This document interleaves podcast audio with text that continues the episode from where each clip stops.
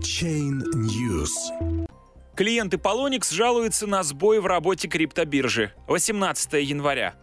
Пользователи биржи сообщают о множестве проблем. Средства не возвращаются на счета при отмене ордеров. Polonix ошибается в расчетах маржи и крайне медленно отвечает на запросы.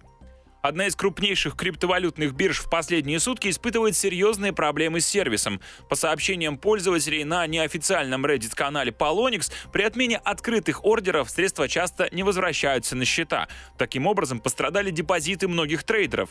Служба поддержки биржи ограничилась общим комментарием в Твиттере. Мы изучаем сообщения о невозвращении средств на счета при отмене ордеров. После этого некоторые пользователи сообщили, что балансы их счетов были восстановлены до правильного значения. В то же время другие клиенты отмечают отображение неточных или даже отрицательных депозитов. Мой маржинальный счет несколько минут назад сошел с ума. Мои позиции в прибыли и остаются таковыми по отдельности, но неожиданно я вижу предупреждение – принудительная ликвидация и маржа около 16%.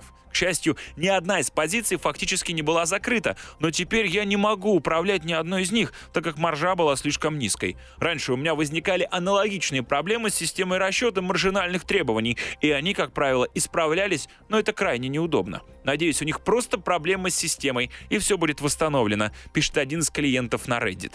Polonix отреагировала на это обращение, отметив, что ведется работа по восстановлению истинных значений балансов, а принудительная ликвидация временно приостановлена.